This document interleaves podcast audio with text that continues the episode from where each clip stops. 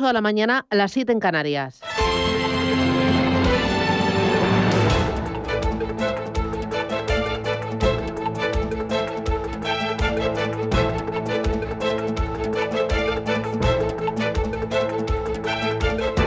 Capital Intereconomía, con Susana Criado.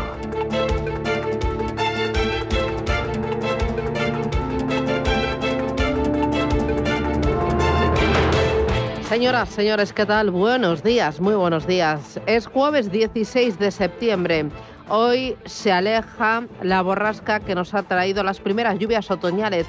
Algunas tormentas se esperan también en el norte de Navarra y de Aragón, y en Cataluña y en el Baleares. En el resto de España la mañana debería estar tranquila y de cara a la tarde pues van a llegar algunas nubes, pero van a subir las temperaturas un poquito. Temperaturas no van a variar en el archipiélago canario, van a bajar en Baleares, en el Cantábrico, en Cataluña, pero van a comenzar a recuperarse en el resto de España. Hoy en Madrid tendremos veinticuatro de máxima, en Barcelona veintidós, en Bilbao veintitrés, en La Coruña veintidós graditos y se esperan para este día en Valencia veintinueve graditos. En cuanto a la crónica del coronavirus, Eh, España alcanza los cuatro millones novecientos veintidós mil contagios, de los cuales mil setecientos sesenta y dos se han registrado en las últimas veinticuatro horas. La mayoría en Madrid, cuatrocientos sesenta y dos. Le sigue Cataluña y País Vasco. Y la positividad de las pruebas baja al cinco coma uno por ciento. Hay seis regiones de España, Andalucía, Murcia, Cataluña, Cantabria, Canarias y Madrid, que han demandado a la ministra Darias que apruebe una ley para poder requerir el pasaporte COVID para el ocio, para bares y para discotecas, tras ese aval del Tribunal Superior de Justicia en Galicia. La patronal del ocio nocturno también es partidaria del Green Pass y con ello que se permita pues una apertura al cien por ciento, es lo que están pidiendo a gritos. Mientras tanto, a vueltas con la tercera dosis, Sanidad plantea inyectarla en las residencias. Si lo aprueba, la Comisión de Salud Pública arrancaría esa vacunación para las personas de las residencias el próximo cuatro de octubre. En el ámbito económico, ¿qué tenemos? Bueno, la verdad es es más fácil decir que no tenemos, porque hoy está todo. En los mercados, la energía dejó ayer sin luz al IBEX treinta y cinco. Endesa e Iberdrola se hundieron más de un cinco por ciento. Se han dejado más de siete mil millones de euros de capitalización en solo dos días y han arrastrado al índice español. Las últimas cifras económicas han dejado un panorama bastante poco claro y ojo a los inventarios de crudo. Han caído y esto ha disparado el precio del petróleo. En cuanto a la energía, ¿qué tenemos? Bueno, una estrategia que entendemos todos muy fácilmente. El discurso del Gobierno está, eh, está pilotado por el propio presidente, Pedro Sánchez, y consiste en arremeter contra las grandes eléctricas. Es siempre un recurso electoral bastante fácil y bastante simplista. Eléctricas ambiciosas, egoístas, que solo piensan en inflar sus beneficios, y usuarios pues vulnerables y desvalidos que pagan los platos rotos y yo os voy a salir a proteger. Bueno, parece que el Gobierno está realizando una estrategia que no convence absolutamente a nadie, ni a las eléctricas, ni a las renovables, ni a las empresas de, de gas. Y, y bueno, pues eh, hay que recordar que es un motor muy importante para la recuperación económica y eh, España necesita despegar tras el COVID. Y lo más importante es que vuelve la incertidumbre y vuelve la inseguridad jurídica. Inseguridad también por el lado de los pagos a las pequeñas y medianas empresas por parte de los proveedores. Hay cien ayuntamientos que tardan más de un año en pagar a sus proveedores. Aunque el Estado y las comunidades autónomas cumplen los plazos legales, las corporaciones locales siguen superando el, y por mucho, pues el máximo legal establecido. Casi una decena de ayuntamientos tardan mil días o más en abonar sus facturas. Por ejemplo, el de Torrecera en Cádiz, el de eh, Moraleja de en Medio en Madrid, mil ciento veintidós días, el de Cortes de la Frontera en Málaga, mil cincuenta y cinco días tarda, el de Ledesma en Salamanca, ochocientos sesenta y tres días. Es una auténtica barbaridad. Y ojo, porque la morosidad de las cotizadas roza ya los ochenta y dos mil millones de euros. También hay empresas cotizadas que pagan a un plazo medio de doscientos días, más del triple del máximo legal. Y esto pues es un auténtico cuello de botella, es una historia que viene de, de lejos y bueno, pues que, que, que no termina. Eh, ya veremos a ver cómo, cómo lo, lo resuelve el Gobierno y yo no sé cómo lo permite Europa. Eh, importante, en el sector de las telecos, ERE anunciado por Vodafone, que sigue al ERE anunciado hace muy poquitos días por Orange. Eh, el de Vodafone, quinientos quince empleados, el de Orange, cuatrocientos cinco. Es un síntoma más de la inviabilidad del modelo de las telecos en España y en Europa. La verdad es que las compañías están obligadas a invertir por ley importantes cantidades de dinero para mantener sus redes y para mantener la conexión en todos los lugares de España, incluso pueblos pequeños, y hay una... un gap, eh, una diferencia cada vez más importante entre lo importante que es el sector telecos para la sociedad Eh, y lo mal que va su salud financiera. Y luego otra cosa, el tema de los eh, microchips. Eh, resulta que hay escasez, hay algunas plantas como la de SEAT que ha anunciado un expediente de regulación de empleo temporal eh, por muchos eh, meses, pues porque no llegan los materiales, y la Unión Europea quiere impulsar la producción de microchips para, frente a China y para Estados Unidos.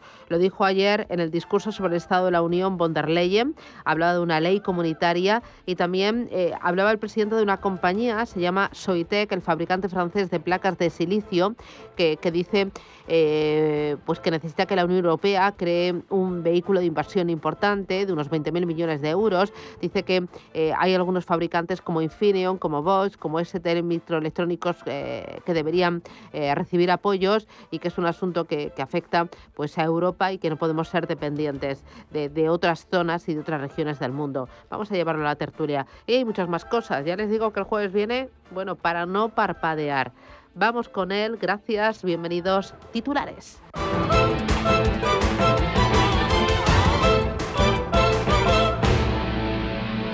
Banco Santander patrocina este espacio. En Radio Intereconomía, las noticias capitales. El precio de la luz marcará hoy un nuevo récord al situarse a los ciento ochenta y ocho euros megavatio hora. Precisamente este jueves entra en vigor ese decreto de medidas del Gobierno para intentar abaratar el precio de la luz, y que ha provocado que las eléctricas se volvieran a desplomar ayer en bolsa. Endesa perdía más de un seis por ciento, Iberdrola más de un cinco coma cinco por ciento. Ante las quejas del sector, Pedro Sánchez asegura que el Gobierno antepondrá el interés de la ciudadanía. Nosotros vamos a poner siempre por delante el interés de la ciudadanía a cualquier interés personal. Es más, vamos a anteponer los intereses de la ciudadanía ante cualquier presión particular. Este es un mensaje rotundo, claro para quien quiera escucharlo, que nosotros vamos a estar del lado de la ciudadanía. El Gobierno y los agentes sociales se reúnen este jueves para negociar la prórroga de los ERTE asociados a la pandemia. Más allá del treinta de septiembre, que es cuando expira el esquema vigente de esta herramienta, bajo la que siguen unos doscientos setenta mil trabajadores. Sería la sexta prórroga que se, se extendería hasta el treinta y uno de enero del año que viene. La ministra de Industria, Reyes Maroto, mandaba este mensaje de tranquilidad al sector turístico. Esto no va a ser un elemento, sin duda, de fricción con los hoteleros. Al contrario, eh, sabemos que eh, el hecho de haber considerado a, al sector turístico como sector hiperprotegido ha sido muy bueno eh, para mantener eh, los puestos de trabajo, y lo que, eh, sin duda, a nosotros ahora también nos preocupa y ocupa no es solo la protección, eh, que estoy convencida que se va a llegar a muy buen acuerdo, sino sentar las bases de la reactivación económica. SEAT plantea un ERTE para nueve mil trabajadores por la falta de semiconductores. El ajuste que se aplicaría en sus fábricas de Cataluña tendría una duración de nueve meses, hasta el treinta de junio de dos mil veintidós. La dirección de la compañía y los sindicatos deberán ahora negociar el alcance y las condiciones de este ERTE.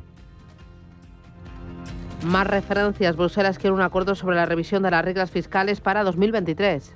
La presidenta de la Comisión, Ursula von der Leyen, va a comenzar en las próximas semanas la revisión de estas reglas comunitarias de control de déficit y deuda. El objetivo es alcanzar un consenso antes de que termine ese año dos mil veintitrés. La Comisión relanzará este debate sobre la revisión de la gobernanza económica en las próximas semanas. El objetivo es construir un consenso sobre el camino a seguir mucho antes de dos mil veintitrés. Las bolsas cotizan con signo mixto esta mañana tras las ganancias de anoche en Wall Street, donde el ese and pe quinientos cerraba ayer su mejor sesión en dos semanas. A esta hora tenemos a los futuros estadounidenses completamente planos. Sin movimiento el del Dow Jones, dándose una centésima. El, el futuro del ese and pe quinientos baja un cero coma siete por ciento. El futuro del Nasdaq, signo mixto. Tenemos en las plazas asiáticas, tenemos subidas en India, del trece por ciento para el Sensex. Sube también la bolsa australiana a medio punto, baja Hong Kong, lo hace un uno coma ocho por ciento por esos temores regulatorios por parte del gobierno. Baja también Shanghái, más del uno coma cinco por ciento, y baja Tokio, un cero coma seis por ciento. Allí hemos conocido que las exportaciones subieron un veintiséis por ciento en el mes de agosto. A esta hora de la mañana, menos de una hora para la apertura de los mercados en Europa, los futuros hasta el lado del Atlántico están también con signo mixto. Baja el futuro del DAX seis centésimas, sube el futuro del Eurostock cincuenta un cero coma cuatro por ciento y también sube el futuro del IBEX treinta y cinco un cero coma quince por ciento. IBEX treinta y cinco que hoy abre desde los ocho mil seiscientos treinta y cinco puntos. Ayer se dejaba un uno coma seis por ciento, que es lo mismo que perdía Inditex, a pesar de cerrar el mejor trimestre de su historia. El mercado El mercado de materias primas, después de esos inventarios de petróleo ayer en Estados Unidos, casi planos hasta hora de la mañana, subiendo ligeramente los futuros del crudo. La agenda del día la abrimos. El Tesoro Español subasta bonos y obligaciones. Además, aquí en España vamos a conocer hoy los costes laborales del segundo trimestre, en la zona euro, la balanza comercial, y tendremos además declaraciones de la presidenta del Banco Central Europeo, Christine Lagarde. En Reino Unido se publican las actas de la última reunión del Banco de Inglaterra y en Estados Unidos el dato de paro semanal y las ventas minoristas de agosto.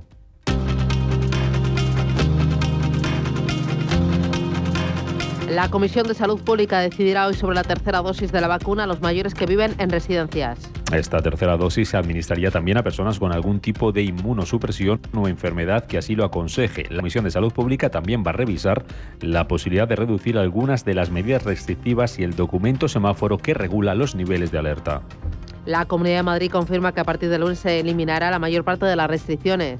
A partir de ese día se amplía el horario, la restauración y el ocio nocturno, y también se amplían aforos para cines y teatros. Enrique Ruiz Escudero es el consejero de Sanidad madrileño. Se suprimen las limitaciones de horario. Esta decisión se aplicará en todos los sectores de actividad que se encuentren afectados por estas restricciones frente al COVID diecinueve. Me refiero en concreto a hostelería y restauración, a cines, teatros, auditorios y espectáculos públicos, a las discotecas y el ocio nocturno, a las instalaciones de, deportivas de interior y de exterior, y a los casinos y los locales de juego y apuesta. Desde este jueves, Aragón y Andalucía también relajan parte de sus restricciones. En cuanto a la evolución de la pandemia, la incidencia acumulada podría bajar hoy de los cien casos por cada cien mil habitantes.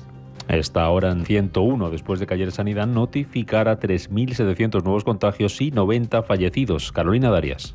La incidencia acumulada a catorce días mantiene, como ya viene siendo así desde hace ya cinco semanas, una tendencia descendente rápida desde la última semana de julio. Entre la semana pasada a hoy, la incidencia acumulada ha, ha variado desde los ciento sesenta de la semana anterior a los ciento uno casos de hoy, por tanto una reducción semanal de un treinta y dos por ciento. La tendencia se observa igualmente en todos y cada uno de los grupos de edad, y poco a poco se va homogenizándose. Y la Generalitat desvincula la mesa del diálogo sobre Cataluña de los presupuestos.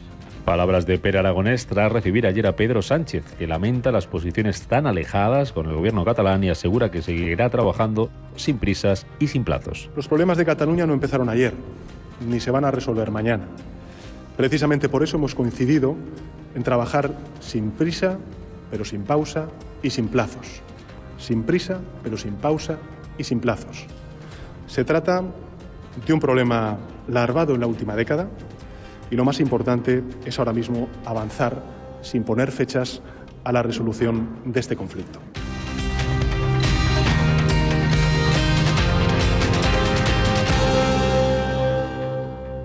Banco Santander ha patrocinado este espacio. ¿Buscas hipoteca y aún no has dado con la tecla? Descubre la hipoteca online del Santander, digital desde el principio y con un gestor personal que te acompañe y resuelve tus dudas hasta el final, para que puedas gestionarla desde donde quieras y cuando quieras, con información del estado de tu solicitud en todo momento. Compara, elige, encuentra, simula tu cuota y compruébalo tú mismo en banco santander punto es.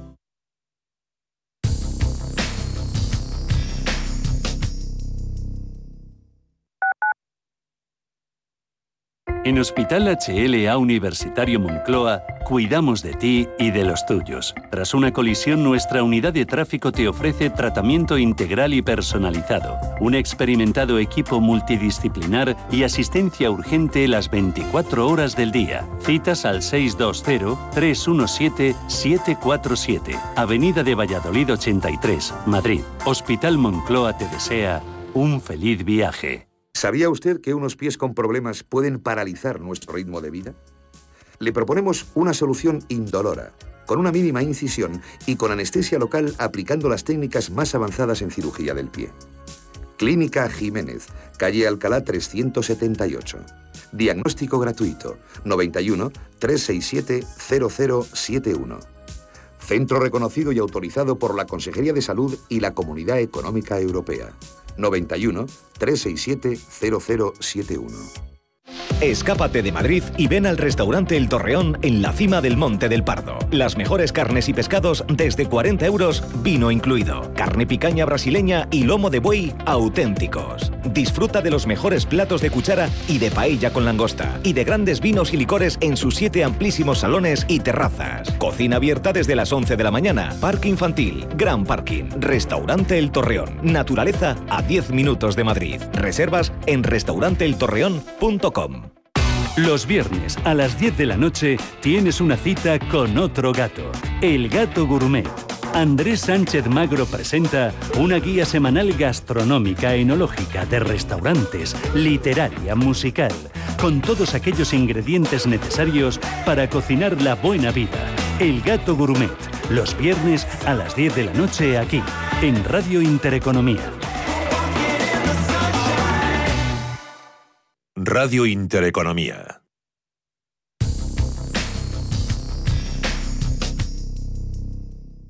DEPAM les ofrece hoy la noticia de innovación sostenible. Las etiquetas de sostenibilidad están diseñadas para proporcionar transparencia a los inversores en cuanto a la calidad de las estrategias de inversión E S G. En definitiva, las etiquetas de sostenibilidad son instrumentos útiles para ayudar a los inversores a identificar las estrategias de inversión que realmente integran esos aspectos E S G en sus procesos de inversión y también en sus carteras. Y se están imponiendo criterios estrictos de elegibilidad. Por lo tanto, antes de seleccionar una etiqueta de sostenibilidad, es fundamental que los inversores revisen estos criterios en sus objetivos de inversión. DEPAM les ha ofrecido esta noticia por gentileza del Centro de Inteligencia Sostenible de DEPAM.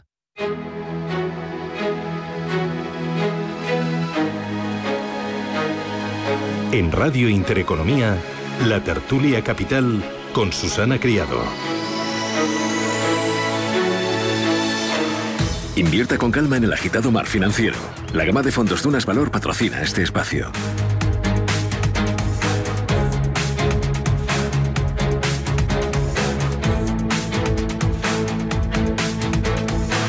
Tertulia Capital hoy con Jorge Hodgson, director y fundador de J H Asesores Financieros y Bancarios. Jorge, desde Canarias, ¿qué tal? Buenos días, bienvenido. Muy buenos días, Susana. ¿Qué tiempo tenéis por allí por Tenerife? Pues tú sabes, en los términos similares, Susana, estamos veinticuatro grados aquí según el ordenador, mayormente nublado, pero bueno, veinticuatro grados no está malo. Bueno, los, estamos, estamos expectantes. Los mismos que vamos a tener en Madrid, así que no me das hoy nada de envidia. Bueno, sí, por las vistas, por las vistas y el horizonte, hay un poquito, he de reconocerlo, pero bueno, ya nos tomaremos la revancha, no te preocupes. Carlos Lacaci es abogado y consultor socio director de Lacaci y Delgado Abogados. Carlos, ¿qué tal? Buenos días. Muy buenos días, Susana. Buenos días a todos los oyentes. Y me acompaña José Ramón Álvarez, profesor de la Escuela Técnica Superior de Ingenieros Industriales. José Ramón, ¿qué tal? Buenos días. Muy buenos días. Aquí, aquí estamos viendo el panorama. Bueno, bueno, bueno. Oye, enseguida vamos con el tema de la luz, porque tengo entrevista eh, para hablar de eh, otro enfoque distinto y para hablar del tema del gas y este este tope al precio del gas y, y hablamos también, pues eso, de la estrategia del gobierno. Pero antes, hay otra cosa. Mira, José Ramón, voy a empezar contigo. El tema de los semiconductores. Hoy mismo SEAT anunciaba que va a hacer un parón, eh, bueno, va a hacer un parón, un ERTE de nueve meses creo que son, eh, a nueve mil trabajadores porque no hay chips. Ayer desde Europa, eh, la, eh, la presidenta eh, von der Leyen eh, decía que no solo por competitividad, sino también por soberanía tecnológica, que hay que impulsar la producción de microchips eh, frente a China y frente a Estados Unidos, que no podemos depender tanto del exterior. Y hablaba el presidente de una compañía energética de la necesidad de crear un fondo eh, para no depender y para ayudar a empresas como Infineon o para ayudar a compañías como eh, STMicroelectronics de veinte mil millones de euros. ¿Tú cómo ves esto de la dependencia eh, de microchips o de otro tipo de productos de otros mercados en un mundo global? ¿Qué, qué te parece este, este fondo que, que se está planteando crear? Bueno, es lógico, yo creo, porque la, la falta de microchip no solamente está afectando a pérdidas, a paradas de producción, que es lo que vemos en España, sino que también está originando una rotura de ventas. Es decir, en los concesionarios faltan los modelos más modernos, por decir de alguna manera. Incluso se están empezando a vender o te ofertan que, que te lleves, para no esperar, algún modelo de vehículo más antiguo, más mecánico. O sea, realmente esto es un tema tecnológico, porque los modelos son cada vez más electrónicos, por decir de otra forma, ¿no? Y, y es lógico que se intente fomentar esto en Europa. De hecho, muy cerquita, en Tres Cantos, tuvimos ya una planta de microchips que cerró, de A T T, todos la recordamos, ¿no? Era, era otro tipo de, de chip, era otro tipo de chip más sencillo de fabricar. Ahora, me parece muy lógico que cuando ya es un tema estratégico, ya no es un tema solamente de abaratar costes en un, en un vehículo, esto se, se haga. Además, no hay que olvidar que grandes fabricantes de vehículos son europeos, ¿no? Esto, esto está originando un problema real y cada vez eh, vemos más noticias de parones de producción, de falta de modelos cada vez más continuo. Uh-huh. Eh, Carlos. Pues sí, eh, realmente el, la dependencia, como bien dice Susana, en un mundo tan globalizado como, como el que ya llevamos eh, muchos años eh, asistiendo a él, eh, la dependencia de, de, de otros mercados pues conduce a, a la falta no solo de stock, sino a poner un poco a, a, al desnudo. Eh, y no solo en el sector, efectivamente, automovilístico, de los semiconductores. El tema del encarecimiento de la luz también trae un poco a, a bueno, pues a, a reflexionar sobre la dependencia eh, de, bueno, en el sector energético, de no haber dinamizado la economía u otros sectores, eh, bueno, invirtiendo en, en tecnología o en, uh-huh. si hablamos del sector eléctrico, en otras energías renovables, que desde hace tiempo se podría haber hecho, pero que no solo en España, también en otros países, pero especialmente en España, no se ha querido invertir, ¿no? El por qué, las causas son, son variadas. Primero podríamos decir porque al político de turno no le ha interesado nunca, pues porque mmm, piensan a corto plazo, y en el corto plazo eh, invertir eh, en sectores que a lo mejor a ellos no les va a dar votos, eh, pues nadie nadie le pone ese cascabel a, al gato, ¿no? Y después, bueno, necesitas de una formación y de una de una eh, especialización, pues que requiere también de inversi- inversión, inversión en este caso en formación, pues que realmente lleva años, ¿no? Pero hay que acometerlo, porque si no luego llega una pandemia como la que ahora hemos tenido y pone al desnudo y pone a, a descubierto pues las carencias de este mundo globalizado, efectivamente. Eh, oye, Jorge, estamos viendo eh, expedientes de regulación de empleo temporal, paralización de fábricas. Hoy lo ha anunciado SEAT, pero hay otras muchas compañías en España que lo están haciendo, porque al final lo de los chips eh, afecta a muchísimos sectores. Yo pienso enseguida en, en el móvil, en el ordenador, pero por ejemplo en los coches, en las lavadoras. Eh, oh. y Y, y pensando en el sector automovilístico, eh, eh, somos uno de los grandes exportadores del mundo y, y, y genera empleo, genera marca, genera imagen. Eh, ¿Qué te parece esto? Pues justamente ayer hablaba con nosotros aquí en Canarias. Hay, bueno, pues muchas empresas de, de alquileres de vehículos, ¿no? De rentacar, ¿no? Y, y están teniendo un problema muy grande porque se está reactivando el turismo. Ellos lo que hicieron en la crisis fue vender los, los coches y ahora están estocando nuevamente, ¿vale? Pues no hay vehículos, ¿vale? Disponibles, tienen ganas de pedir, están hablando de periodos de ocho o nueve meses, a una barbaridad, para que les entreguen los vehículos. Ayer me contaba un cliente que un vehículo moderno puede llegar a contener más de mil cuatrocientos chips semiconductores. Fíjate. O sea, estamos hablando, estamos hablando de, de una cifra, eh, una cifra y yo me, me quedé impactado, ¿no? Uh-huh. Yo creo que esta crisis de microchips pues eh, va a retrasar en España pues la producción que casi, según los, esta, la estadística, medio millón de vehículos, o sea, una incertidumbre total, ¿no? O sea, que, que están hablando, ayer como bien decía, decía que justamente que un ERTE en SEAT de once mil empleados, o sea, están hablando de, se puede crecer una crisis otra vez, eh, resentirse nuevamente, o sea, algo disparado, ¿no? Eh, hay otro asunto sobre la mesa que es el tema de la morosidad de los ayuntamientos y la morosidad de muchas compañías grandes. Eh, dice hoy el diario Expansión que algunas de las del IBEX treinta y cinco pagan a más de doscientos días y cuenta también que hay algunos ayuntamientos que tardan hasta más de mil días a, a, en pagar a sus proveedores. Eh, ¿Esto, Carlos, es saltarse la ley? Y aquí nadie dice pues sí, nada, ¿verdad? Y el primero que se la salta es, es la administración. Eh, eh, pero yo llevo hablando de esto años, o sea, por no decir décadas. Sí, sí, y te he escuchado, eh, Susana, efectivamente en varias ocasiones hablar de este particular y poner el, el dedo en la llaga, como se suele decir, porque, porque bueno, primero está legislado. Eh, hubo un, un cambio normativo precisamente para adaptar eh, y acortar los periodos de pago, Eh, en especial de la administración, donde bueno, pues muchas eh, empresas se veían afectadas en licitaciones de concursos públicos ya adjudicados y donde bueno, pues lo, el calendario de pagos en algunas comunidades eh, demoraba incluso por encima del año, ¿no? Eh, bueno, hubo una ley que efectivamente de cumplimiento, pues para que no se demorara en, en, en el pago de estas facturas más de un par de meses.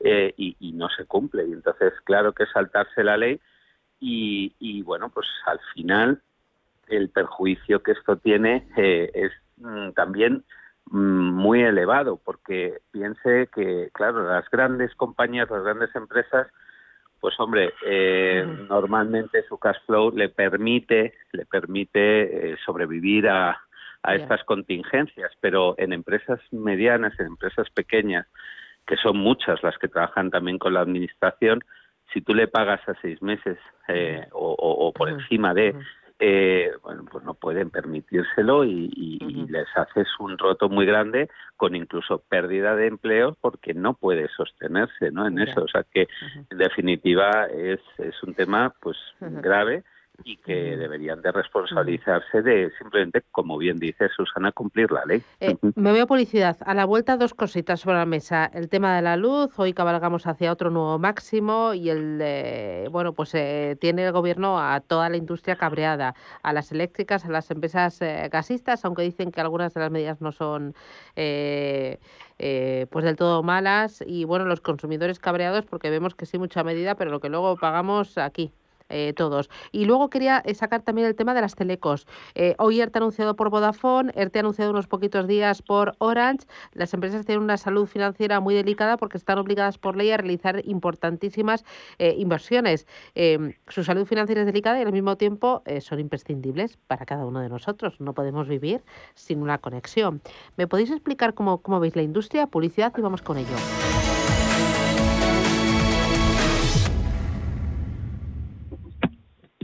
DEPAM, Gestión Activa, pioneros e innovadores en inversión sostenible. veinte años de experiencia en inversión responsable respaldan el compromiso de DEPAM como actor sostenible. En nuestro Centro de Inteligencia Sostenible compartimos nuestro conocimiento sobre esta tendencia estructural en el mundo de la inversión y las finanzas. DEPAM A S G Ilustrado. Conócenos en depam funds punto com. ¿Que unos vaqueros rotos cuesten lo mismo que unos nuevos es normal?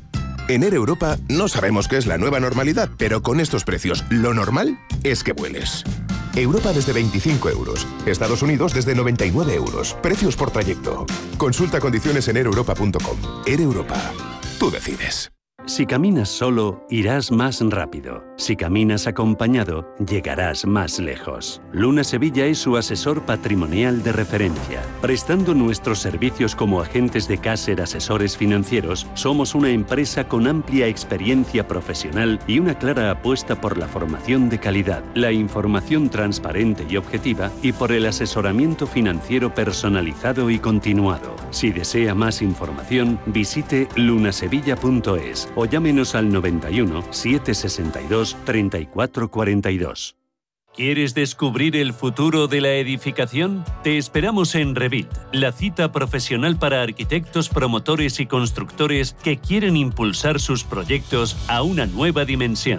Del veintiuno al veintitrés de septiembre en IFEMA descubrirás las últimas tendencias en construcción industrializada, tecnología y sostenibilidad. Más de doscientas ochenta marcas presentarán sus novedades en materiales, las últimas soluciones y sistemas constructivos junto al Congreso Nacional Nacional de Arquitectura Avanzada y Construcción cuatro punto cero. Consigue tu entrada en rebuild expo punto com y nos vemos en IFEMA del veintiuno al veintitrés de septiembre.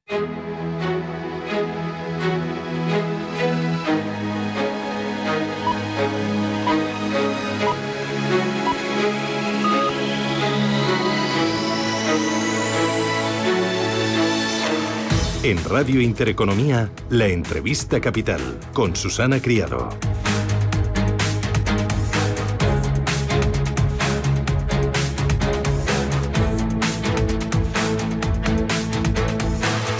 Hay empresas energéticas que ahora mismo están teniendo beneficios extraordinarios.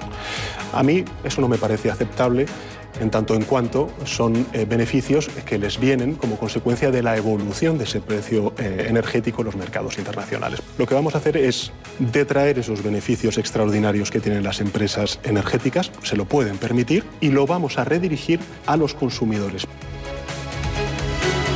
El Gobierno va a limitar la subida del gas, pero va a repercutir en diferido lo no cobrado. El ahorro se devolverá a las comercializadoras a partir del próximo mes de abril, cuando Moncloa prevé que baje entonces esta materia prima. Es uno de los puntos que ha aprobado el Consejo de Ministros en ese Real Decreto para abaratar el recibo de la luz mensual un veintidós por ciento hasta el próximo mes de diciembre. Joan Batalla es presidente de Sedigas. Señor Batalla, ¿qué tal? Buenos días, bienvenido. Muchos, buenos días, muchas gracias. Bueno, encantada. Eh, para que el oyente os po- les ponga a ustedes un poco en contexto, eh, Sedigas es la Asociación Española del Gas. Eh, a, a, ¿A qué compañías representan? Eh, ¿A qué empleo eh, eh, están generando? ¿Cuánto aportan a la economía? Pues mira, representamos el conjunto del, del sector gasista, y desde empresas de transportes, gestión técnica del sistema, distribuidores, pero también a lo que son empresas de más reducido tamaño, lo que son instaladores, certificadores, es decir, al conjunto de, del sector del sector industrial asociado al sector del al sector del gas. Muy bien. Así ahora, cuando escuchemos su valoración, lo, lo sabremos hilar con el resto o con la actualidad que está pasando. Eh, don Juan, eh, ¿qué es esto de limitar la subida del gas pero repercutirlo en diferido eh, a, a, en los próximos tres meses? ¿Me puede explicar esto que ha aprobado el Consejo de Ministros, cómo afecta a las compañías gasistas? Bueno, eh, básicamente afecta a lo que es la comercializadora, la comercialización, a aquellos consumidores eh, que tienen una tarifa regulada, una tarifa de último recurso. En España, alrededor de uno coma cinco millones de consumidores tienen una tarifa regulada que fija el Ministerio trimestralmente. Y la fija con, con una fórmula que básicamente tiene en cuenta lo que es el precio, la cotización del, merc- del mercado del gas, los mercados internacionales de gas, que están viviendo una situación de tensión demanda-oferta, que se está traduciendo en los precios del gas por encima de lo que ha sido históricamente lo habitual. Estamos en niveles del orden de los sesenta euros megavatio hora, cuando hace tan solo un año estábamos del orden de veinte a veinticinco euros el megavatio hora. Y dentro del plan de choque, eh, el Gobierno ha decidido, ha optado por no trasladar ese coste que tienen que asumir las comercializadoras a la hora de comprar ese gas de los mercados internacionales, porque no disponemos de ese gas en España. Ha sido el tema de congelar lo que es ese traslado de los costes de la compra de la materia prima. ¿Cómo lo ha hecho? Pues básicamente estableciendo lo que es un límite a lo que es el incremento de la tarifa de último recurso para todos los consumidores vulnerables y los consumidores regulados en este último trimestre y en el trimestre del año próximo, esperando, y yo creo que son las previsiones, de que los mercados del gas, que en estos momentos simplemente están viviendo esta situación tensa, recuperar niveles previos y uh-huh. permitan y permitan el tema de la recuperación de esos costes incurridos. No, por lo que me cuenta, entiendo que esto solo afecta a las comercializadoras y afecta a uno coma cinco millones de consumidores, no a todos los consumidores. Vale. No a todos los consumidores. En España hay del orden de ocho millones y afecta a uno coma cinco por ciento, que son aquellos consumidores eh, domésticos con una tarifa regulada. Uh-huh. Lo topa tres meses. ¿Esto es una pata hacia adelante y cómo afecta sí, a esas comercializadoras? A ver, básicamente aquí incurres, obviamente, como comercializadora, en la medida que no dispones de esa materia prima, debes comprar los mercados internacionales y el precio al que se va a compensar a través de la tarifa, pues nos recoge temporalmente y de forma coyuntural lo que es esa situación actual, con la expectativa de que mejoren en, en a lo largo del dos mil veintidós. Claro, y si no mejora a lo largo de dos mil veintidós, porque el Gobierno ha dicho que es transitorio, pero lo de transitorio a mí me da un poco de miedo, ¿no? Habrá que cogerlo con pinzas. A ver, vivimos en estos momentos una situación que es de eh, incremento de la demanda por parte de los mercados asiáticos. Eh, India, China, Japón y Corea representan del orden de dos tercios de lo que es el consumo de gas natural licuado. Uh-huh. Y la recuperación económica, lo que es la situación de reactivación tras la pandemia, ha incrementado la demanda de gas. Todos los informes, análisis de futuros, de evolución futura, esperan a lo largo de el, desde la primavera del dos mil veintidós una recuperación de esos niveles previos. Y esa es la expectativa que yo creo que hay detrás de esta medida de trasladar o dejar para lo que es el dos mil veintidós ese incremento del costo de la materia prima para los consumidores regulados. Uh-huh. ¿A ustedes entonces la, la medida les parece eso una huida hacia adelante? ¿No les parece que sea la solución? A ver, obviamente lo que no pues es como, como cualquier sector empresarial, lo que no sea el reconocimiento de esos costes incurridos, pues obviamente genera genera uh-huh. esa esa preocupación, pero entendemos lo que es la coyuntura actual de mercados de, internacionales del gas y obviamente entendemos que ese, dentro de ese marco del plan de choque, esta medida va encaminada a reducir lo que es el impacto sobre el consumidor doméstico. Uh-huh. Pero ustedes... Eh... proponen otras medidas que quizás sí que tendrían un impacto mucho más duradero y que eh, lo podrían eh, podrían beneficiarse no uno coma cinco millones de consumidores, sino los ocho millones que me decía usted, que es una rebaja de impuestos como se ha realizado con el tema de la electricidad, bajarlo del veintiuno al diez por ciento.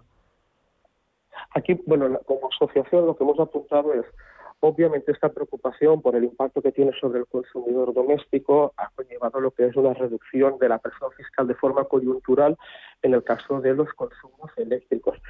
Obviamente, esa preocupación por el impacto para el consumidor eléctrico, dices, es el mismo el consumidor también el que consume gas, con lo cual también podrían barajarse otras opciones, que es lo que planteábamos, como la reducción coyuntural y temporal del veintiuno al diez por ciento del I V A para, para el consumo de gas, o incluso de forma análoga con lo que se ha hecho con el impuesto especial de la electricidad, hacerlo con el impuesto especial de hidrocarburos. Son medidas que también permitirían reducir esa factura energética del consumidor doméstico, que tiene tanto consumos de electricidad como consumos de gas. ¿Y ustedes han hablado con el Gobierno? ¿Les han planteado esta medida? Hemos trasladado, hemos, obviamente hemos trasladado lo que es oposición. Son los primeros días de ayer, se dio publicado el Real Decreto Ley. Hicimos público lo que es nuestra valoración y, obviamente, abiertos a cualquier tipo de uh-huh. conversación, análisis conjunto de lo que podría ser esta posibilidad. Pero el Gobierno no les ha contestado y se han encontrado ustedes con este tope al precio del gas eh, sin haberles consultado ni informado antes de anunciarlo y aprobar en el Consejo de Ministros. A ver, yo creo que las medidas obviamente no eran conocidas y yo creo que en este sentido estas próximas semanas pues obviamente pues, es cuestión de ir abordando esas cuestiones adicionales que pueden también paliar lo que son los efectos de la coyuntura actual energética. Ya, ya. Eh, ustedes desde Sedigas, ¿cómo están viendo la postura del Gobierno? O sea, toda esta historia que ya viene desde antes del verano.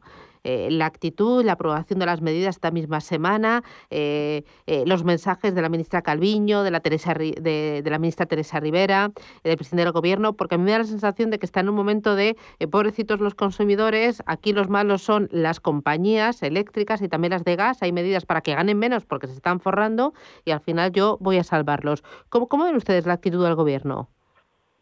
A ver, hay una cuestión que es eh, innegable, que es eh, que la coyuntura que estamos viviendo no la habíamos visto nunca. Obviamente, una situación como la actual, con el precio de la electricidad marcando hitos máximos históricos día tras día, obviamente implica lo que es algún tipo de actuación para paliar los efectos.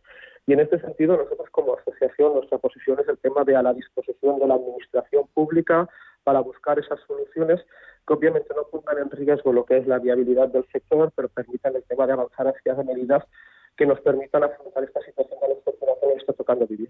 De, de esas soluciones que ustedes eh, quieren plantear para, para solucionar eh, este hecho que es eh, histórico, eh, deme tres ideas claras para yo como consumidor lo entienda. Mire, hay algunas cuestiones que yo creo que es importante que obviamente la coyuntura a corto plazo, pues obviamente está que no se puedan ver con la suficiente con la suficiente intensidad. Yo creo que obviamente, y eso es la voluntad, yo creo que de la administración, es necesario seguir avanzando hacia la descarbonización del sistema gasista. Y pongo un ejemplo. Ayer, que eso ha pasado totalmente desapercibido, ayer finalizaba lo que era el plazo de consulta pública de la hoja de ruta del biogás. Y puede parecer pues, un tema menor, pero es una apuesta por una descarbonización del sistema gasista que estamos trabajando con la administración, generando oportunidades y puestos de trabajo de la mano de la economía circular, en la España vacía, y dando solución a un problema como es el tema de los residuos, los residuos urbanos, los residuos agropecuarios, los residuos ganaderos, que permitiría el tema de reducir nuestra dependencia exterior del gas, reducir esa dependencia de la volatilidad de los mercados, con un recurso propio y además con seguridad de suministro. Una medida que, por ejemplo, puede, obviamente a corto plazo, no soluciona la coyuntura de los mercados internacionales, pero que es un claro ejemplo de por dónde podemos ir generando oportunidades de, de negocio. Yo creo que es un ejemplo clarísimo, de la misma forma que la apuesta por el hidrógeno verde, ya, como se está realizando uh-huh. por parte de las empresas. Ya, a, a mí todo eso se lo compro y me parece muy bien, pero me parece también que son cosas de, de largo plazo y ahora todos estamos preocupados sí. porque hoy a lo mejor vamos a tocar sí. los, los doscientos euros en algún momento de la jornada y estamos en ciento ochenta y ocho, escalando, escalando y creciendo y sin límite. Y, y ya para terminar, ¿cuánto de responsable es el gas de la factura total que yo pago de luz? De la, de la fijación de precios, me dice. Sí. Mira, eh, obviamente el gas tiene unos costes de generación y además que son muy fáciles, muy fáciles y muy transparentes. Para producir un megavatio eléctrico requieres del orden de dos megavatios de gas. Si el gas está a sesenta euros el megavatio y le sumamos lo que es la tonelada de ce o dos, nos sale lo que son esos precios a los que están ofertando los ciclos combinados. Pero también es cierto, y eso yo creo apuntar el tema de que si uno se coge lo que son los datos del mercado organizado, el gas no ha sido la tecnología que ha marcado el precio marginal de forma mayoritaria estas últimas semanas. Ha habido otras tecnologías que han marcado el precio.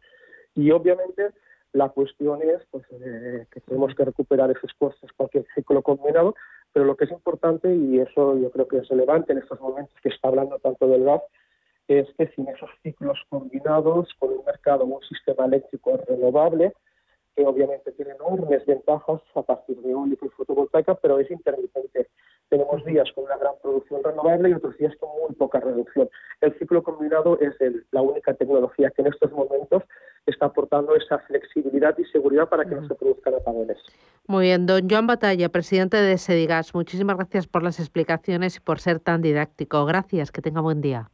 A usted. Un placer. Muy buenos días. Gracias. Adiós. Gracias.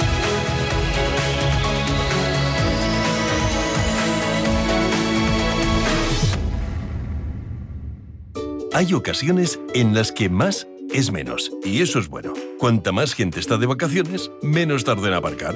Cuanto más queda de verano, menos me duele que acabe el día. Y este verano, con Renta cuatro Banco, cuanto más invierto, menos comisiones pago. Y eso sí que es bueno. Entra e infórmate de las bases de la promoción en tu oficina Renta cuatro más cercana o en erre cuatro punto com. Renta cuatro Banco, tu banco especialista en inversión.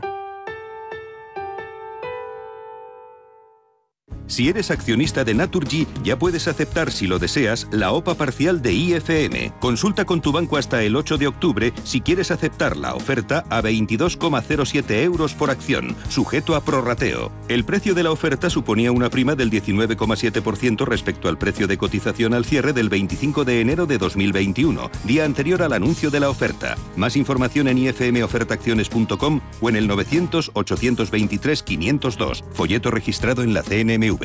¿Necesitas información eficaz para dar un impulso a tu negocio? Entra y regístrate en www.cajaruraldigital.com barra subvenciones guión ayudas. Ahí encontrarás una herramienta gratuita con acceso a los fondos COVID y a todas las ayudas y subvenciones a través de nuestra asesoría especializada. Con la garantía y solvencia de Caja Rural de Zamora. Al lado de la gente y siempre con Valladolid. ¿Estás harto de bajas rentabilidades? ¿No quieres seguir pagando altas comisiones a tu banco o gestora? Finizens es la solución perfecta para gestionar tu patrimonio. Traspasa tus fondos de inversión a Finizens y podrás obtener una mayor rentabilidad. Infórmate en el nueve uno cero cuatro ocho tres cero cero cuatro y en finizens punto com. Finizens, especialistas en inversión indexada. Ecogestiona, el primer programa de economía y medio ambiente. Conoce cómo las empresas integran la sostenibilidad en sus modelos de negocio y consiguen ser rentables cuidando de nuestro entorno.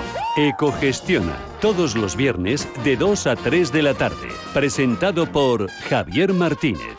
Ecogestiona.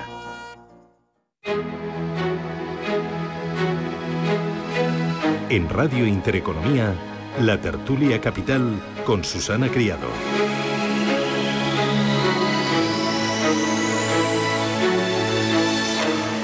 Y con Jorge Hodgson, Carlos Lacaz y José Ramón Álvarez. José Ramón, esto de la luz, del gas, del tope, de las medidas del gobierno, del victimismo, eh, o de que nos van a ayudar, nos van a salvar.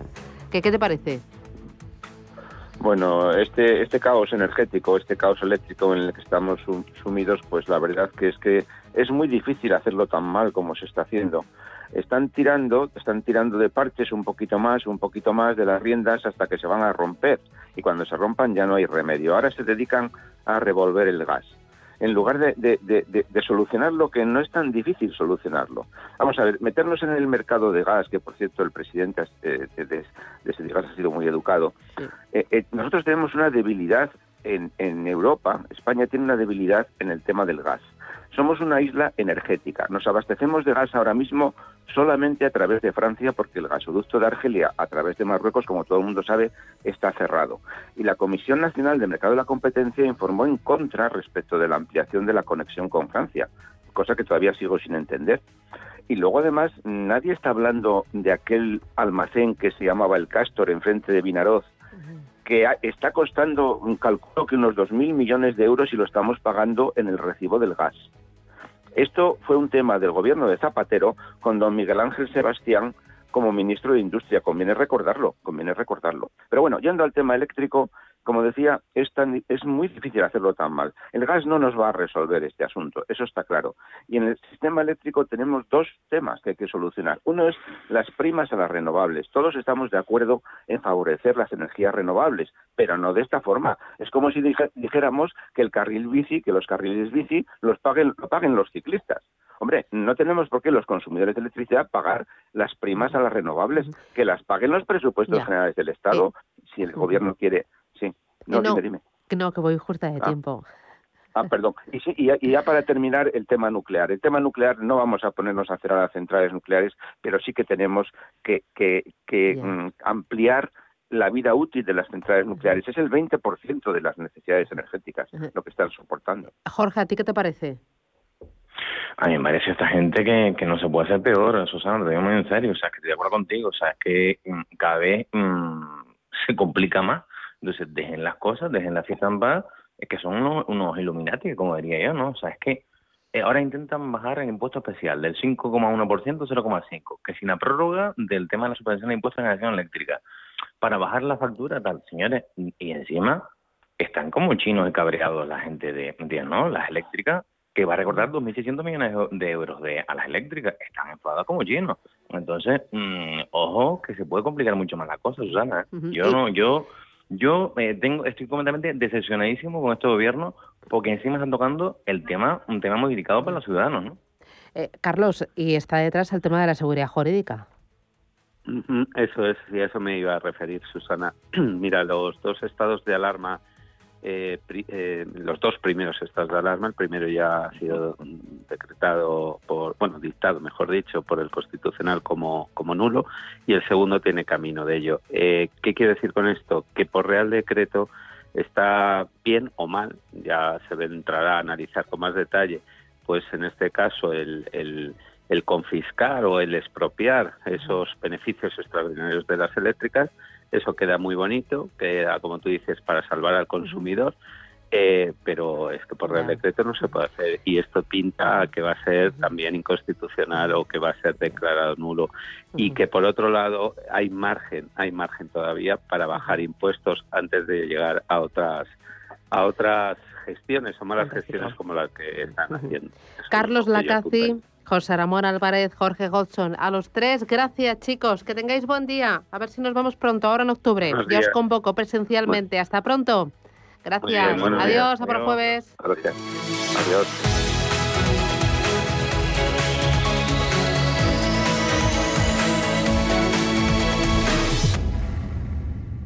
Dunas Valor, la gama de fondos que protege al máximo su inversión, ha patrocinado este espacio. Prudencia, constancia, equilibrio y flexibilidad. Valores imprescindibles para una buena inversión. Gama de fondos Dunas Valor, la gestión independiente que sabe cómo proteger al máximo su inversión en el mar financiero. Información publicitaria de productos financieros. Consultar la información legal en nuestra web dunas capital punto com.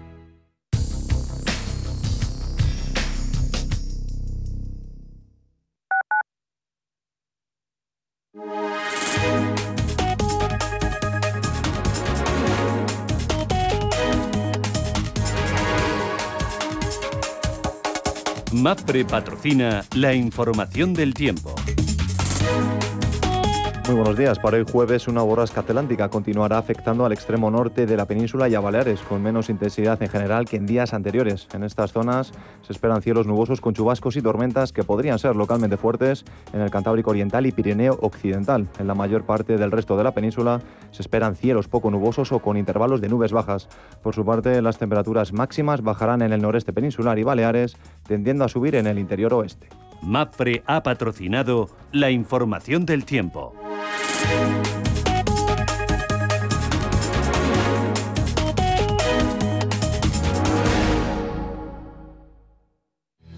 Radio Intereconomía. Información económica con rigor, veracidad y profesionalidad. Nuestros oyentes son lo que escuchan. Estrictos, precisos, honestos, competentes y capacitados. Di que nos escuchas. Intereconomía, la radio que se identifica con sus oyentes. En Radio Intereconomía nos adelantamos al futuro y estrenamos My Economy. My Economy es una iniciativa que da voz a los nuevos mercados y tendencias de la era digital. De lunes a viernes y de tres a cuatro de la tarde, My Economy, con distinto protagonismo cada día. La fábrica de inversores, Bitcoin Markets, Enclave Startup, Madrid Innova, Ecosistema Digital, My Economy, en Radio Intereconomía. El futuro es... es ahora. Los mercados financieros, las bolsas más importantes, información clara y precisa. Esto es Radio Intereconomía.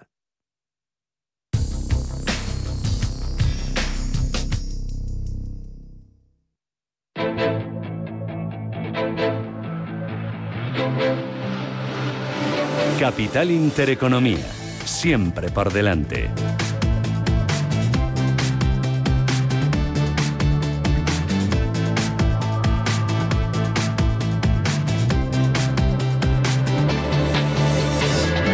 Minutos llegamos a las nueve de la mañana para apertura. Ángel Lozano, ¿cómo viene el jueves? Pues eh, bastante paradito. El futuro del IBEX treinta y cinco sube un cero coma diez por ciento. Recordemos que ayer el índice español se dejaba un uno coma sesenta y cinco y cerraba en niveles que no veíamos desde el mes de julio. ¿Qué tenemos hoy? Pues en España conoceremos la encuesta de costes laborales del segundo trimestre. También tenemos nueva subasta del Tesoro, esta vez a medio y a largo plazo. Fuera de nuestras fronteras, balanza comercial de la eurozona y a las dos de la tarde conferencia de la presidenta del B C E, Christine Lagarde, en París. En Estados Unidos vamos a conocer el paro semanal, como cada jueves, el índice manufacturero de la Fed de Filadelfia de septiembre, las ventas minoristas de agosto y los inventarios de negocios del mes de julio. A nivel empresas, pendientes un día más de eléctricas, de las grandes como Endesa y Iberdrola, se han dejado más de siete mil millones de euros en bolsa tras las nuevas medidas eh, anunciadas por el Gobierno para intentar frenar el precio de la luz, y también miraremos a las renovables. Eh, decían ayer los máximos responsables del sector eh, que es probable que algunas eh, tengan eh, que parar, eh, incluso cerrar ante el nuevo contexto. Y por supuesto a Inditex, eh, hoy varias recomendaciones después de la presentación de resultados de ayer.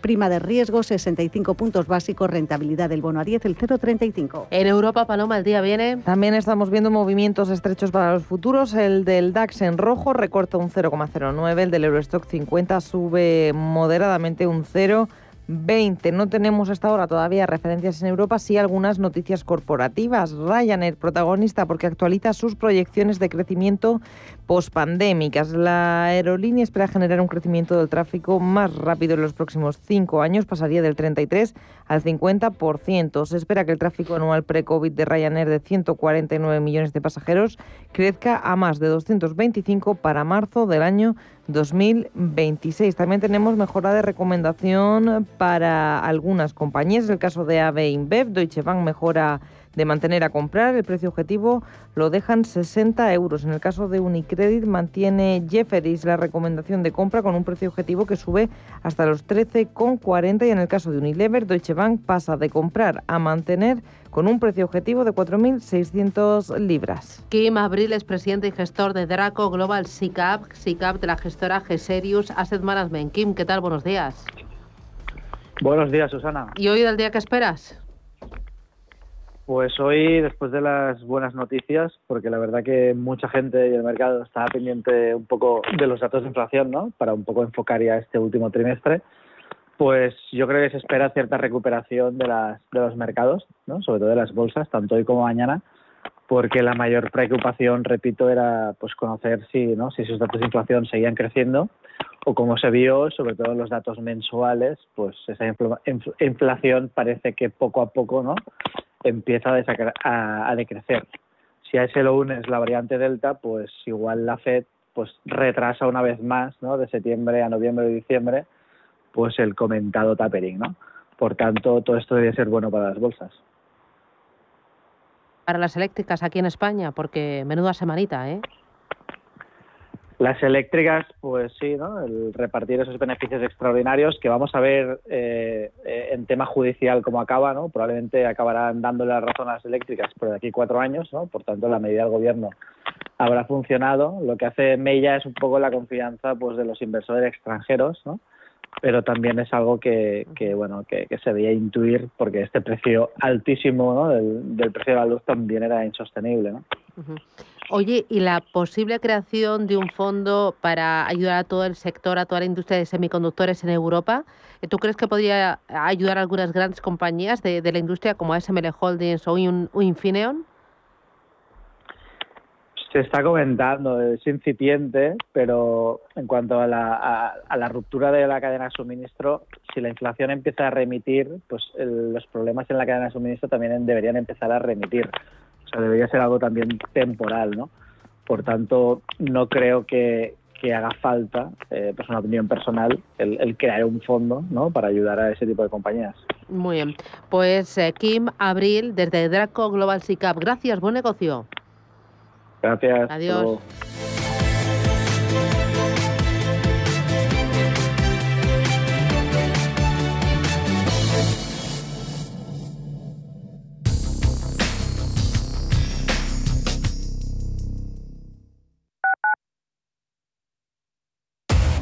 Somos aquello que siempre quisiste ser.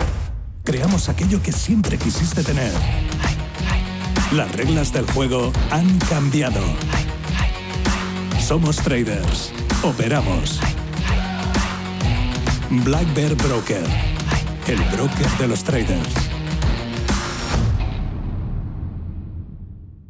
En Hospital H L A Universitario Moncloa cuidamos de ti y de los tuyos. El centro pone a tu disposición un potente gimnasio de rehabilitación con una completa dotación de profesionales y equipamiento para el tratamiento integral de accidentados de tráfico, pacientes hospitalizados, rehabilitación cardíaca y respiratoria. H L A Universitario Moncloa, siempre innovando para darte más servicios. Avenida Valladolid ochenta y tres, Madrid. Cuando una sociedad cree en la cultura, crece con ella. En CaixaForum estrenamos temporada. Homo Ludens, Team Lab, Tatú, Magritte. Hasta cuarenta exposiciones de las que podrás disfrutar por todo el territorio y en nuestros nueve centros. Eso es creer en la cultura. Eso es crecer en la cultura. Descúbrelo en caixaforum punto org. Los domingos a las diez de la noche tienes una cita con El Club de los Negocios Raros. Un magazine dedicado al mundo de los libros. Actualidad, entrevistas, literatura y poesía tienen cabida en este espacio cultural de Radio Intereconomía. Dirigido por Andrés Sánchez Magro. Todos los domingos a las diez de la noche. Inversores minoristas e institucionales, gestoras y entidades financieras, empresas, reguladores y supervisores. Los activos digitales despiertan cada vez más interés. Y en Blockchain Radio explicamos conceptos, dibujamos tendencias y damos voz a los principales actores de la industria. Blockchain Radio, a las dos de la tarde, cada jueves, en Radio Intereconomía, con Javier Molina y Susana Criado.